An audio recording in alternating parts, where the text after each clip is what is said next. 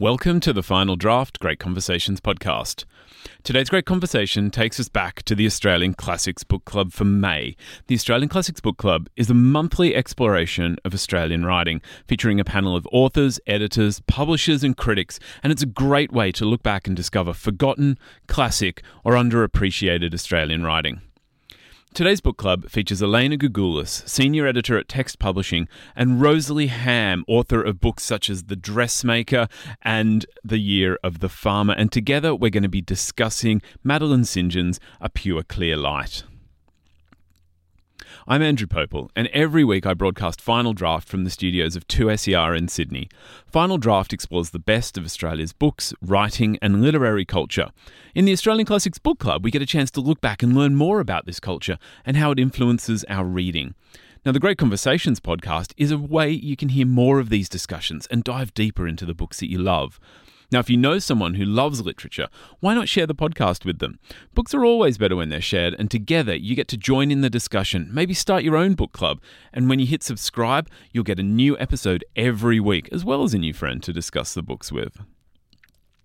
Madeleine St. John's A Pure Clear Light is an incisive portrait of a marriage at the moment that it goes haplessly off track. It's 1990s London, and St. John invites us into the home of the Beauforts. Simon has recently begun an affair, while Flora is flirting with a return to religion. My name is Andrew Pople, and it is that time of the month again where we, we all sit down and read a book. In fact, we read a classic Australian book. it is the Australian Classics Book Club where we delve into greats, forgotten, recovered, amazing works of Australian literature. And as always, I'm joined in the book club uh, by regular listeners of Final Draft, two very familiar voices.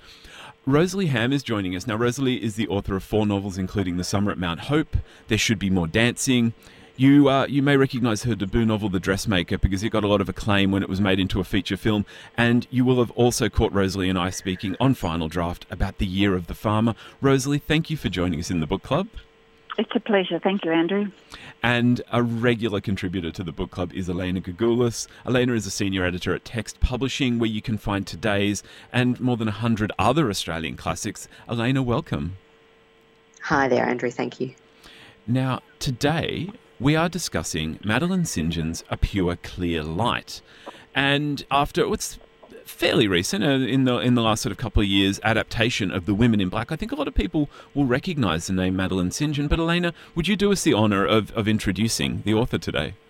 Sure. Well, as regular listeners of yours will know, Andrew, uh, Madeleine St. John is almost a patron saint of this podcast now, uh, and um, she. This is the the fourth uh, novel of hers to be uh, put into the Text Classic series, the fourth one that we've discussed. Um, Madeleine was a figure at uh, Sydney University of the same generation as um, Bruce Beresford, Germaine Greer, Clive James, Robert Hughes, that cohort who left Australia and um, became more famous in London.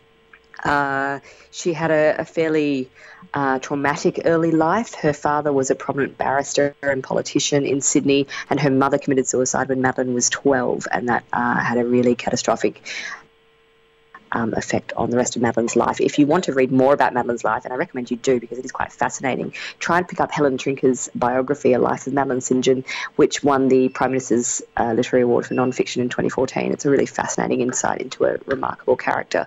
Um, so Madeleine St. John, uh, her she relocated to London in the 90s, and she published her first novel in 1993, which was The Women in Black, uh, which went on to be made into a feature film by Bruce Beresford just last year after a very long uh, time trying to make that into a film. She wrote three other novels. Her third novel was The Essence of a Thing, and that was shortlisted for the Man Booker Prize. She was the first Australian woman to uh, receive that honour, and she died in 2006. And today we're discussing a pure, clear light. And I'm going to confess that as I as I tried to compose an introduction to the story of A Pure Clear Light, I kept finding my thoughts were intruded on by my feelings about the book, and particularly, or at least one of its central characters. So before I start emoting, I just want to acknowledge that this is this is clearly a testament to St. John's writing, particularly her use of dialogue and the way that opens up interior worlds. just in case that I, I give the impression that I kind of hated anything about the book, I was it was really just the way she made these characters live for me. I'm going to stick on safe ground and use the synopsis from the Text Classics edition that A Pure Clear Light is an incisive portrait of a marriage at the moment it goes haplessly off track. So we are in London in the 90s, and St. John invites us into the home of the Beauforts. Simon has recently begun an affair, while Flora is flirting with a return to religion. Now, would either of you care to weigh in on that fairly inadequate and, and succinct plot synopsis uh, just to get us going? Um, I'd just like to say that it, for me, it was a question about one of them having faith and the other not having faith. And I thought that that was possibly the catalyst for when their why their marriage goes haplessly wrong. It's not the mm. only thing, but I think it's got a lot to do with Simon's lack of faith and Lydia's kind of search for faith. Uh, but they're both searching for faith not with each other. They're searching for beyond um, their friends and family and their marriage. Mm. I definitely saw that search. I want to. I want to maybe not disagree, but add an addendum uh, mm. to to why things go so wrong. And um, I don't think it's too much of a spoiler to jump right to the end of the book and quote from the much maligned Lydia, or Simon. Simon much maligns her and her friendship with Flora, when she says, "Men are just pathetic." Um, and this was this was after a confrontation scene, and for me, for me, I'm like, well, they're they're in um, they're in, that's in a nutshell the heart of the book. Um, Simon. Yeah, well, it is, and it, and he doesn't particularly like Lydia, and because she's got his med- measure, and the irony of an irony to me is one of her big strengths. Um, the irony is that it's Lydia that points out to him all his inadequacies, inadequacies and his failings, and she actually causes him to have a little bit more introspection.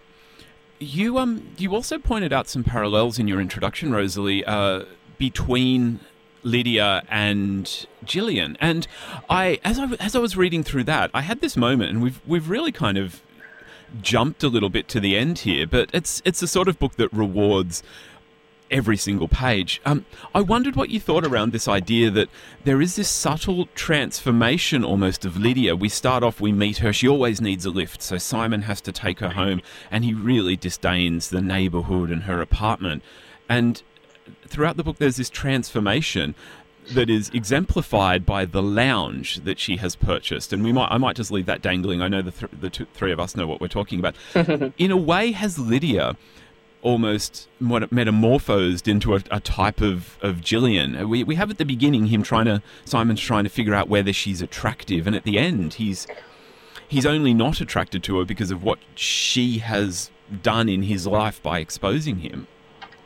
I see. To me, I don't know if Elena agrees, but to me that gets back to Simon, mm. and it's Simon's perception of her, and mm. I think that he changes. Mm. I think that he um, doesn't like her, but that somehow the parallels between Lydia and Gillian kind of cross over, and he sees that it's because he's a man that's um, preoccupied with the surface of things mm. because he he the, the, how things present, and so he only perceived her as how she presented. It wasn't until that he encountered Gillian that he he saw deeper into that kind of personality, and I think that she forced him to take her seriously when it was perfectly obvious that she had his measure. I don't know if that's your perception, Elena, or no, I agree. I think that um, I think that the telling thing is that he, while Simon doesn't care for Lydia, he also doesn't particularly care for Gillian, who is the person he's having a, an affair with. So.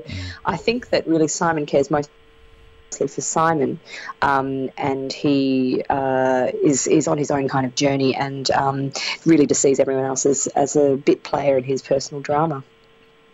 Yeah, while while we're talking then about Simon and and actually just the men in the book, because I think I think also in your introduction, Rosalie, you make the point that the women are the the most wonderful characters. They have depth. They they're likable. I, I want to know these people. The men, though, the men in all their supposed power, they for me, they were remarkably simple, simple, almost flat as characters.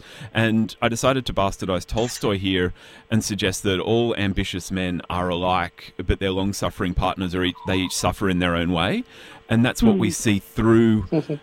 through Flora, through Lydia, through Claire, through all of these, through um, Louisa, I think also, that they each have these relationships that are defined individually against men that are kind of interchangeable. I think the only reason Simon looks unique is because we spend so much time with him sometimes.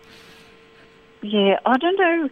I don't know what that's about. I put it down to Madeleine St. John. I just thought it was her attitude and her point of view, and I thought she was having a go because she has a go at um, the purpose of writing and the the Australian, of course, at the end of the book too. I think he was an, a, an artist. So I simply put it down to that. But I'm intrigued by your theory, and I've I'm got more on that. I I think that if this book came out today, um, we would we would probably maybe a little bit tongue in cheek be talking about how St. John is incredibly woke to ideas of male privilege and entitlement because that's that's Simon personified, and she really. Uh, she really personifies, uh, sorry, polarizes the genders. And I was just struck by some of the really myopic insights that the men have. I think it was Simon uh, talking. He's he, this is at a point where he and Gillian are getting frustrated at each other and he he says, "Well, look, I'm I'm tired. I work hard, don't you know?" To which she retorts, "Well, I work hard, don't you know?" And he then he then goes into this sort of really facile introspection, and and says to himself, "You couldn't quite get used to the idea that women, the women you desired, the women you dreamed of, the women you make love to, actually worked." And I'm like, mm. who who thinks that or says that? That that seems to me like a very a very sort of old fashioned and very narrow, very entitled view from a man. But of course, we're going back, you know, a, a few decades. But yeah, as I said, I think we would now be looking at Madeleine St. John as being very woke to ideas of entitlement. I, am going to stop using the word woke because it just doesn't fit. um, I think what we have here with this book is that. Oh, sorry, Rosalie, you go ahead. No, you go ahead, please. Uh, I was just going to say that I think that this is a book in which the two central characters, Simon and Flora, are both uh, at a turning point. They're both experiencing a crisis, and that's a crisis largely of of the modern condition. That it's a one of, what is what does it all mean, and uh, where where do we find meaning in life now that the certainties that we took for granted have been taken out from under us. Uh, and it's quite telling the ways in which they respond to that. Simon has an affair with an accountant, and uh, Flora turns back to God. Uh, so I think that that in itself is saying something about how uh, Madeleine St. John might have thought the um, the genders responded to existential issues.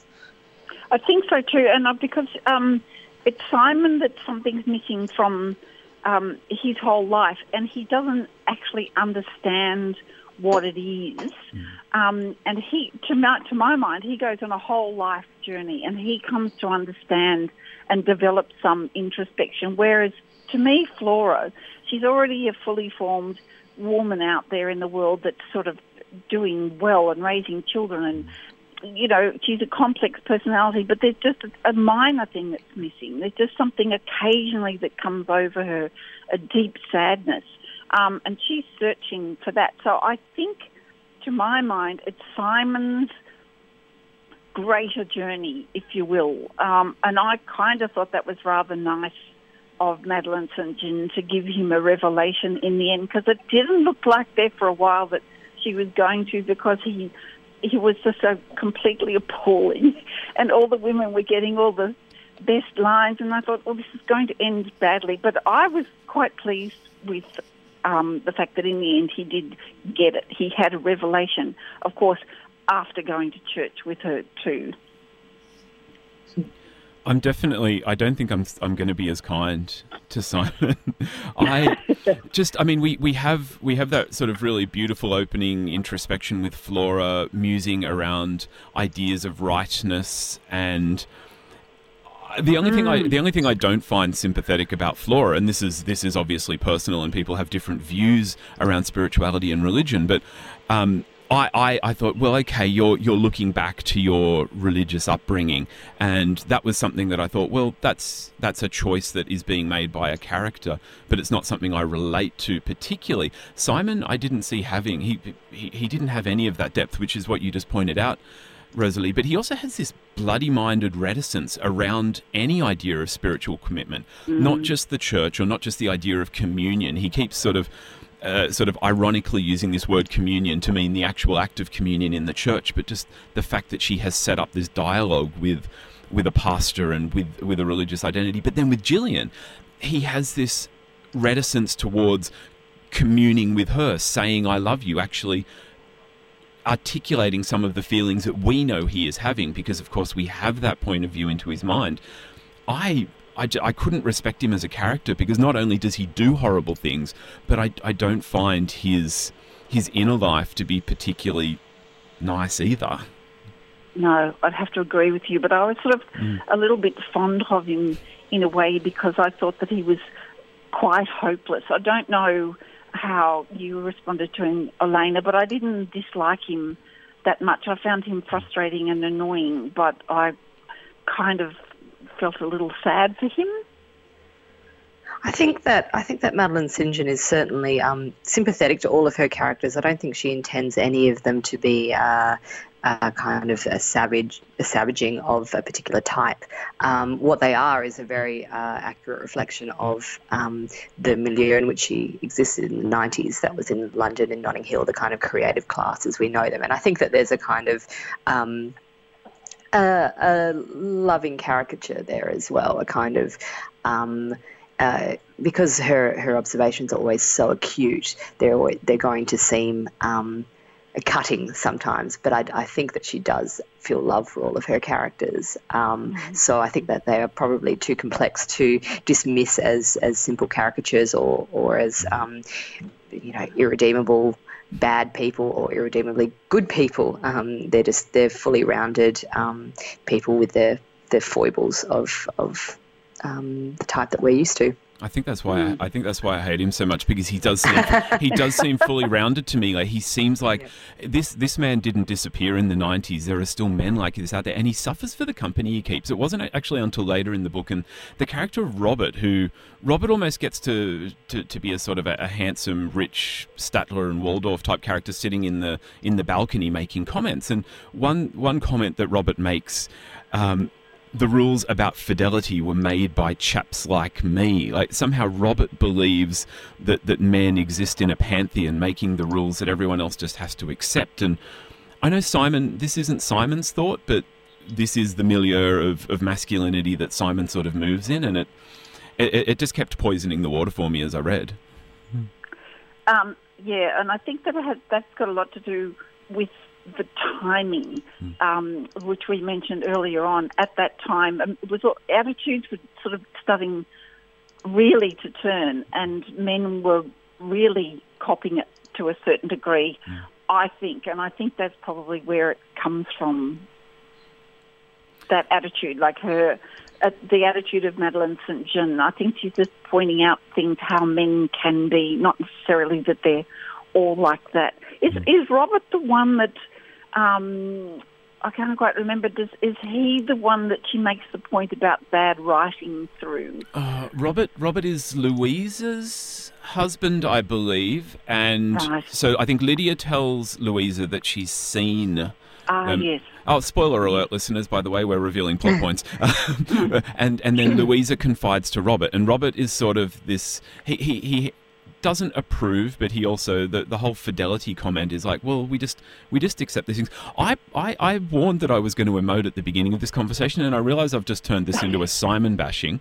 One of the reasons, one of the reasons that I feel so strongly is because of the way Madeleine St. John is able to draw these characters out and, and in such a sparing way and particularly through their dialogue and yes we'll, we'll get back to the Aussie because his his barely half a page of dialogue is just so unique. But uh, the oh so British way of talking without actually saying anything, everything's unspoken, but it's expected to be. And I love the way Madeleine St. John can turn this uh, to draw such a complex portrait. And I'd love I'd love your thoughts on that. Um, other than, um, please jump in, Elena, if you want to. Mm-hmm. But um, Oh, I did, I'll let you go. Okay, I just think that her dialogue is sublime. I just think it's amazing, and it makes you stop and it makes you think. Like she doesn't give great descriptions of landscapes or rooms or what people are wearing. She makes a bit of a motive out of the fact that some people wear a hat, um, which sort of dates that puts it in a particular date and a particular attitude of people and how they look at other people. Um, but she says at one point when there there's a discussion between Lydia and Flora and Simon is there and Lydia I mean Flora says that she's incorrigibly clean living hmm. and Lydia quips that it isn't her fault but rather just her karma and then Simon says well, if your karma isn't your fault, I don't know what it is. I thought that was the whole point. and then Madeleine St. John says, it depends on what you think you actually are. And Simon is silenced. And so that's one of those conversations that points him towards the fact that he's not introspective and that perhaps he isn't what he thinks he is and that his karma, the consequences might not be what he expects. But further to that, hmm. that Lydia's picked that up and he hasn't. But it's just done with such brevity. And I remember reading that, and I remember reading several times. It depends on who you think you actually are. Um, oh God, my oven's going off, and and so I just thought that that was fascinating, and I thought it was a very very good example of what of her shrewd mind and what she can do with dialogue. And and exchanges like that, it's it's all just there because even a even a surface reader knows what that is what that is involving beyond the immediate conversation. Um, and I just Yeah. yeah, it's It's a, it's something that trips you up and makes you think, and that's I think that's the art of it. I think, and like you've mentioned a couple of times, the way she uses dialogue, it is what they, what is not said, what is implied, and it has to do with ordinariness. Like people being ordinary, but it's extraordinary how, to me, the gaps are extraordinary because they just present to you um, like a, a vacancy for thought and for reflection, which is what she's doing with Simon.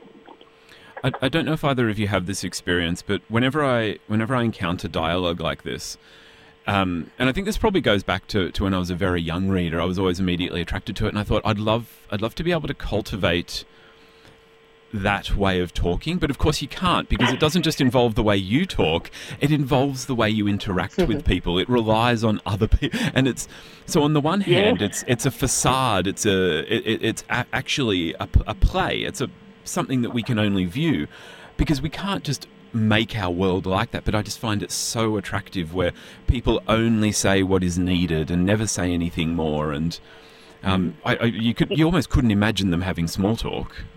No, and you have, but you have to be really quick. And I haven't met anybody that's quick um, in conversation as people are generally in books.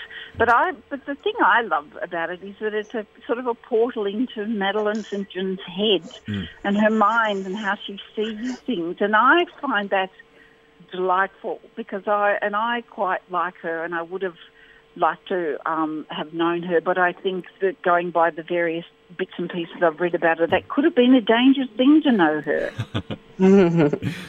It also relies on on everyone being at their best. And one thing that does, or, or, or I saw happening in the book, as as Flora and Simon's journey deepens, Flora into um, Flora into religion and and her her journey there, and Simon into, well, I guess jealousy is is one thing that he really deepens into. Gillian for me somehow hollowed out, and then we we get to a point where they're, they're no longer at their best. They're starting to fight with each other, and they're, they're not as they're not as witty, and, and the fighting starts to look a little bit more like a conversation you would have when you're angry at someone, um, which felt very real to me. But it was I'd also felt like a shame. I felt in in a way that Gillian was almost used a little bit and used poorly. Yeah, I thought so too. Mm. Mm. I thought Gillian was her own woman. Actually, she's she's someone who she did not need Simon. She did not need anyone, and uh, that was kind of refreshing. She seemed to exist um, on the surface, and that the things that were most important to her were were you know getting a house, getting stocks, and that kind of thing. But um, she was a woman who knew what she wanted, wanted, and in that certainty is a kind of freedom too. Yeah, yeah I I thought she was, uh, when I meant to use, she was used by Madeleine St. John. She was a bit of a de- device. Uh, and then I got the sense, possibly like Andrew, that she was suddenly not all that needed anymore. So she kind of faded away a bit. But I never, I don't have any doubt that she's gone on to a much better, mm. more brilliant life. I, I, felt similarly. Yeah, I felt similarly about Lydia as well. Like in in the in the real world, which of course they don't live they are going to have fabulous lives. Um, but in insofar as they enter Simon's orbit, I, I, just felt they were they were used poorly. I, would I'd happily read um, a book that dealt with Gillian or dealt with Lydia um, yeah. because I, I wanted more for them than they they both got from their interactions with Simon. Yeah, but I think they both knew that. Hmm. I mean, I think that Lydia had his measure all the while, and I don't think that Gillian ever took him this is my this could be my prejudice. Um, I could be sympathising with Madeleine St John here, but I don't I don't don't know if Gillian ever, Gillian ever thought that it was ever going to go very far. I think he may have served her purpose for the time being. It seemed like her life beyond him had the measure of men as well in the hmm. world that she worked and lived and um, you know what what she was pursuing in her life, and that was un- unearthing scoundrels. yes, very good, very good. Of course. How did we? How did we miss that parallel? does does this also deal with the central theme that's often repeated of, of things being transitory, things in the world being transitory? Yes. It's, it's a conversation between Flora and Simon that constantly recurs, but it very much informs the whole nature of relationships. Uh, definitely, and um, I think there was a transitory nature in Simon and Flora's relationship, but I think there's a series of transitions and transitory phases. I think possibly that may have been something that she was indicating. She being Madeleine St. John, St. John. Is is there anything there and this is this is one of those moments where I take too deep a dive, and you guys are going to have to pull me up from it. Is there anything there from for the reader? Um, is there any way that the reader can look at that sort of transitory philosophy and think? As much as I love the book, as much as I love the, the hours, the days that I spend in the book, it is transitory. I have to leave this book, even though sometimes you want to, you want to sort of dive in and just inhabit that world. I've made too much of things, haven't I? no. Uh, I think that I think that that is that's the kind of um, the resolution of the crisis, if there is one, is is for both characters to appreciate the transitory nature of life, and it's that once you're comfortable with that and accept that as a truth, then uh, it becomes a lot easier to get by. If you accept that everything is fleeting and there is um, uh, that that is the nature of life, then you're better able to deal with what, what comes at you. Mm. And that's, I think that I agree, and I think that's proved by Flora, who comes to the conclusion that it's faith in the journey and the journey itself and the mm. search. Um, and so I, I think that that's, and of course that, that get back, gets back to the title. In my opinion, that it's a pure, clear light when you finally realise that. Yeah. Mm dramatic pause. I because I, I. I need to pause because otherwise I'm going to keep coming back to the fact that I want Simon to get his comeuppance. There, I said it. Um, yes. I thought that it was very clever that she used infidelity as a vehicle to ponder right, wrong, and faith, and the existence of God, and the transitory nature of living, and mm. all about love and life. Um, I thought that that was good uh, because she did it so beautifully and with such brevity and through such an ordinary facade. And I mean, that's what fiction's about. Fiction's about being human beings. But I just absolutely loved and adored this book, and um, I wish that I could write half as well. I and I agree. The, the the use of infidelity. The again, my only drawback, and I think I think this is actually a strength, but for me, I, I can't move away from this emotion yet because I've only recently finished the book. But mm. by by allowing Simon to have the affair, I think, whereas Flora is searching for spirituality and searching for God, I think Simon, for a brief period, lives in this idea that he might actually be a god-like figure, and he's he's always in this adolescent huff that he can't have it all. He has to he has to balance his timetable, and seeing Gillian means he he doesn't get home in time for Thomas. Why can't he be omnipresent? And um, I, I, think he becomes at a point so ridiculous we can't help but uh, see him for what he is. But I still I yeah. still emoting about, about Simon. yeah, yeah. Um, but he but he gets his comeuppance. He just mm. he gets a bit rejected by Gillian, and he, you know, he has a he does have a bit of introspection, and I think he does because it isn't it at the end he's looking at that painting. I can't remember what the name it is, but oh, it's called Hope. Hope. Yeah. Yes, yeah, and so he's pondering hope, and so I just thought that that left me feeling a whole lot better that he would perhaps understand that faith and hope are the things that were missing from his life, and mm. uh, he would have to look at his wife and his family to see that um, they were his hope and you know they were his faith. That's mm. my uh, understanding of poor old Simon. You are tuned into 2SER 107.3, and this is the Australian Classics Book Club. I have, we are discussing Madeleine St. John's A Pure Clear Light, and I have been joined today by Rosalie Ham and Elena Gegoulis. Rosalie, Elena, thank you so much for joining me. Thank you, as always, for, for helping us well, discover and rediscover another classic of Australian writing. Thank you. Thank you, Andrew. Thank you, Rosalie. Thank you, Elena. And we've still got one more Madeleine St. John booked for next year. Do we really? Oh, I think it's uh, we've done. I think it was a pure clear. Or the Women in Black, a pure clear light. Uh, and yeah. last year we discussed a Stairway to Paradise. So there's still the yes. essence of the thing. We've still got yeah. the essence of the thing. Oh, right. There you mm. go. yeah. yeah. Good. Book. That's the, the Booker one, isn't it? The Man Booker one. That's right, yeah. Yeah. There you go. Mm. That's it for this great conversation in the Australian Classics Book Club. I want to thank Elena Gegoulis and Rosalie Ham for joining me to discuss Madeleine St. John's A Pure Clear Light. Great Conversations is recorded on Gadigal land of the Eora Nation at 2SER's Broadway studios in Sydney, Australia. The show is produced and presented by Andrew Pople. To keep up with the latest in books, writing, and literary culture, follow us on Twitter, Instagram, and Facebook. Just look for at Final Draft 2SER. And when you click subscribe, you'll get a new great conversation every week. My name is Andrew Pople, and I will be back next week with more great conversations from Final Draft. Till then, happy reading.